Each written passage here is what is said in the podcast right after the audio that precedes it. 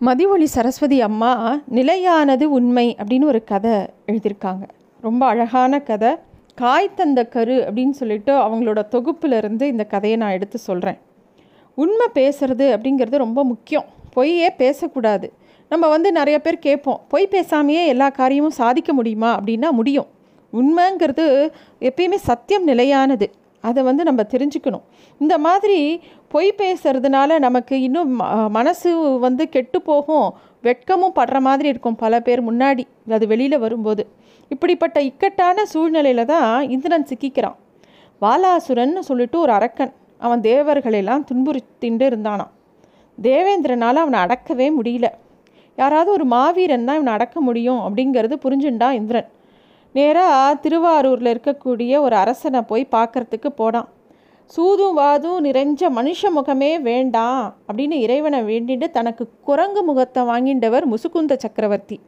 அந்த முசுகுந்த சக்கரவர்த்தி கிட்ட போகிறான் இந்திரன். இந்திரன் போய்க்கு இந்த மாதிரி எனக்கு என்னால் வந்து அந்த அசுரனை வெல்ல முடியல.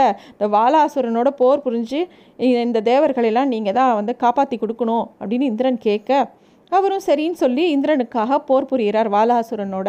வாலாசுரனை வதனும் வதமும் பண்ணிடுறார். அப்போ வந்து தேவேந்திரனுக்கு ஒரு ஆசை. இவ்வளோ நமக்காக பண்ணியிருக்காரு இவருக்கு ஏதாவது பரிசு கொடுக்கணும் அப்படின்னு சொல்லிட்டு அவர்கிட்டயே போய் இந்த மாதிரி பேரரசே உங்களுக்கு ஏதாவது பரிசு கொடுக்கணும்னு ஆசைப்பட்றேன். அப்படிங்கும்போது அவர் வந்து ஒன்றுமே பதிலே சொல்லலை. அவருக்கு மனசுக்குள்ளே என்ன தோணித்துன்னா வாலாசுரன்ட்டு என்னை காப்பாற்றி கொடுன்னு வந்து கெஞ்சினா இந்திரன். இப்போயே தானே ஏதோ ஒரு வரம் கொடுக்குற மாதிரி உனக்கு என்ன வேணும்னு கேட்குறானேன்னு அவருக்கு ஆச்சரியமாக இருந்தது. இருந்தாலும் இந்திரன் திருப்பியும் விடலை. எதுவுமே தயங்காதீங்க மன்னா. கண்டிப்பாக கேளுங்கோ. நீங்கள் எது கேட்டாலும் தரேன் அப்படின்னு சொல்லவும் அப்போ அவர் கேட்குறார் நீ அன்றாடம் பூஜிக்கிற தியாகராஜ பெருமானோட சிவலிங்க வடிவம் எனக்கு கொடு அப்படின்னு கேட்குறார் இதை இந்திரன் எதிர்பார்க்கவே இல்லை. தான் பூஜை செஞ்சுட்டுருக்கிற சிவபெருமானை பிரியறதுக்கும் அவனுக்கு மனசு இல்லை அப்போது தான் இந்திரனோட மனசில் ஒரு பொய் பிறக்கிறது. அவன் மனசில் வந்து ஒரு என்ன எப்படியாவது என்ன பண்ணலாம் அப்படிங்கிற மாதிரி எந்த மாதிரி பொய் சொல்லலாம் அப்படிங்கிற மாதிரிலாம் தோன்றது அவனுக்கு. தான் கிட்ட இருந்த சிவலிங்கத்தை மாதிரியே ஆறு சிவலிங்கத்தை உருவாக்கி ஏழு லிங்கத்தையும் ஒரே இடத்துல வரிசையாக வச்சு எதை வேண்டாலும் எடுத்துக்கோங்கோ அப்படின்னு சொல்கிறான் இந்திரன். முசுகுந்த சக்கரவர்த்தியோ பக்தியிலையும் புத்தியிலையும் ரொம்ப சிறந்தவர். அவர் இந்திரன் பூஜித்த லிங்கம் எதுன்னு எழு சீக்கிரமே கண்டுபிடிச்சிட்டார். அதை சுட்டி காமிச்சு அதான் வேணும்னு கேட்குறார் இந்திரனுக்கு ரொம்ப வெட்கமாக போயிடுது. கடைசியில் உண்மை தான் ஜெயிச்சது. சரின்னா அதை கொடுத்துட்றான். தன்னோட தன்னோட தவறையும் ஒப்புத்துண்டு அரசன்கிட்ட மன்னிப்பும் கேட்குறான். அது மட்டும் இல்லாமல் இந்த ஏழு லிங்கங்களையுமே அரசனுக்கே கொடுத்துட்றான். நீங்களே எல்லாத்தையும் வச்சுக்கோங்கன்னு. ஒவ்வொரு சிவலிங்கமும் ஒவ்வொரு வகையான திருநடன சிறப்பு பொருந்தியது அப்படின்னு அதையும் சொல்லி அவர்கிட்ட கொடுக்குறான். அதை எடுத்துக்கிறார் முசுகுந்த சக்கரவர்த்தி.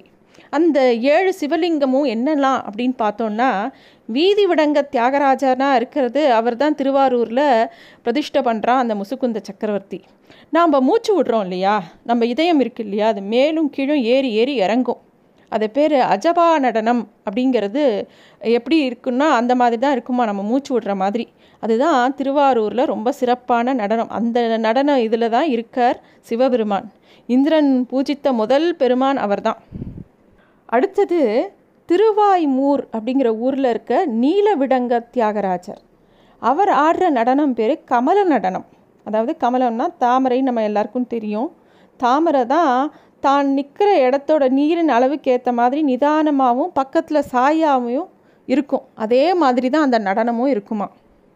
அடுத்தது திருக்காரையில் அப்படிங்கிற ஒரு தளத்தில் ஆதிவிடங்கர் அப்படிங்கிற தியாகராஜர் இருக்கார்.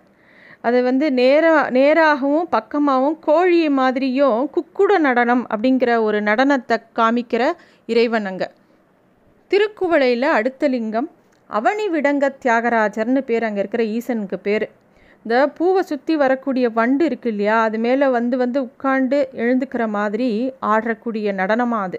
அது பேர் பிரம்ம நடனம் அப்படின்னு சொல்கிறா அதுதான் அங்கே அவர் பிரதிஷ்டை பண்ணியிருக்கார்.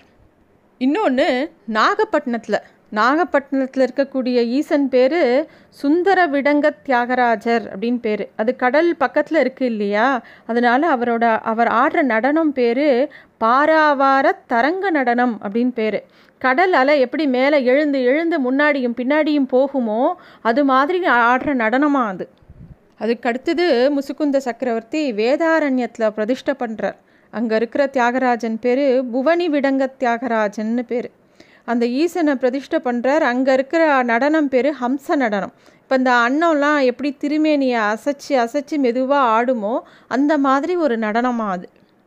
ஏழாவதாக அவர் வந்து நகவிடங்க தியாகராஜர். அவரை வந்து பிரதிஷ்டை பண்ண இடம் என்ன ஸ்தலம்னா திருநள்ளாறு. அங்கே அவர் ஆடுற நடனம் பேர் உன்மத்த நடனம். அதாவது தன்னோட அடியார்கள் சிவனடியார்கள் இருக்கா இல்லையா அவா தான் மேலே வச்சிருக்க அன்பு ரொம்ப ஜாஸ்தியாகி அவர் அங்கேயே ஸ்வயம்புவா ஞானமூர்த்தியாக வந்து அந்த உண்மத்த நிலையிலேயே எப்பயுமே ஒரு ஞான ஸ்வரூபத்திலேயே ஒரு ஆடுற நடனமாக அது. அதுதான் அந்த நடனம். இது மாதிரி ஒரு பொய்ங்கிற ஒரு விஷயத்தை மூலமாக இந்திரன் வந்து ஏழு லிங்கத்தை உருவாக்க அது ஒவ்வொரு இடத்துலையும் நமக்கு க இறைவனை பிரதிஷ்டை பண்ணி முசுக்குந்த சக்கரவர்த்தி பொய் அப்படிங்கிறது நிலையானது கிடையாது. சத்தியம்தான் ரொம்ப தேவை. இறைவன் வந்து சத்தியமானவன் அப்படிங்கிறத நமக்கு உணர்த்துறதுக்காக பரமசிவன் இந்த மாதிரி ஒரு லீலையை நடத்தி காமிக்கிறார். ஏழாம் நூற்றாண்டில் மதுரையை நின்ற சீர் நெடுமாறன் அப்படிங்கிற பாண்டிய மன்னன் ஆண்டு வந்தான். அவன் வந்து சைவ மதத்தை விட்டுட்டு அப்போல்லாம் வந்து சமண மதம் அங்கங்கே வந்துட்டே இருக்கும். அவனும் வந்து சமண மதத்தில் சேர்ந்துட்டான். அதனால் அந்த மத குருமாரர் குருமார்கள் இருக்கா இல்லையா? சமண மதத்தில் இருக்கக்கூடிய குருமாரர்கள்லாம் ரொம்ப நிறைய குழப்பத்தை ஏற்படுத்திகிட்டே இருந்தாங்க. அவனுக்கு ரொம்ப அறியாமல் வந்துடுத்தோ அப்படின்னு சொல்லிட்டு ராணி மங்கையர்க்கரசியரும் அமைச்சர் குலச்சிறையாரும் ரொம்ப வருத்தப்படுறான். அவள் என்ன பண்ணுறதுன்னு யோசிச்சுட்டே இருக்கா. அப்புறமா சோழ நாட்டுக்கு போகிறாங்க அங்கே தான் திருஞான சம்பந்தர் நிறைய பணிகள் செஞ்சுட்டு இருந்தார். நிறைய பதிகங்களும் பாடின்னு இருந்தார். அவர்கிட்ட போய் இந்த மாதிரி பாண்டிய மன்னன் இந்த அறியாமையால் என்னமோ பண்ணின்னு இருக்கான். அவனை திருப்பியும் சைவ மதத்துக்கு அவனை கொண்டு வரணும் அப்படிங்கிறத அவள் கேட்க அவரும் அதுக்கு ஒத்துக்கிறார். அவரும் மதுரைக்கு கிளம்புறார். அப்போது அவர் இதுக்காக வரார் அப்படின்னு தெரிஞ்சின்ற சமணர்கள் திருஞான சம்பந்த பெருமானோட வருகையையும் அதோட நோக்கத்தையும் நன்னா புரிஞ்சுக்கிறா. அப்போ வந்து வாதத்துக்கு அவரை அழைக்கிறா. இது வந்து அந்த காலத்தில் எல்லாருமே வாதங்கள் பண்ணுவாங்க அவங்கவுங்க மதத்தை பற்றின விஷயங்களை சொல்லி.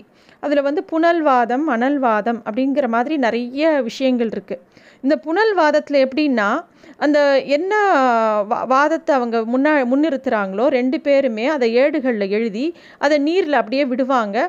எந்த எது அதில் வந்து வென்று செல்கிறதோ அதுதான் நிலையானது அப்படிங்கிறது ஒரு வழக்கம்.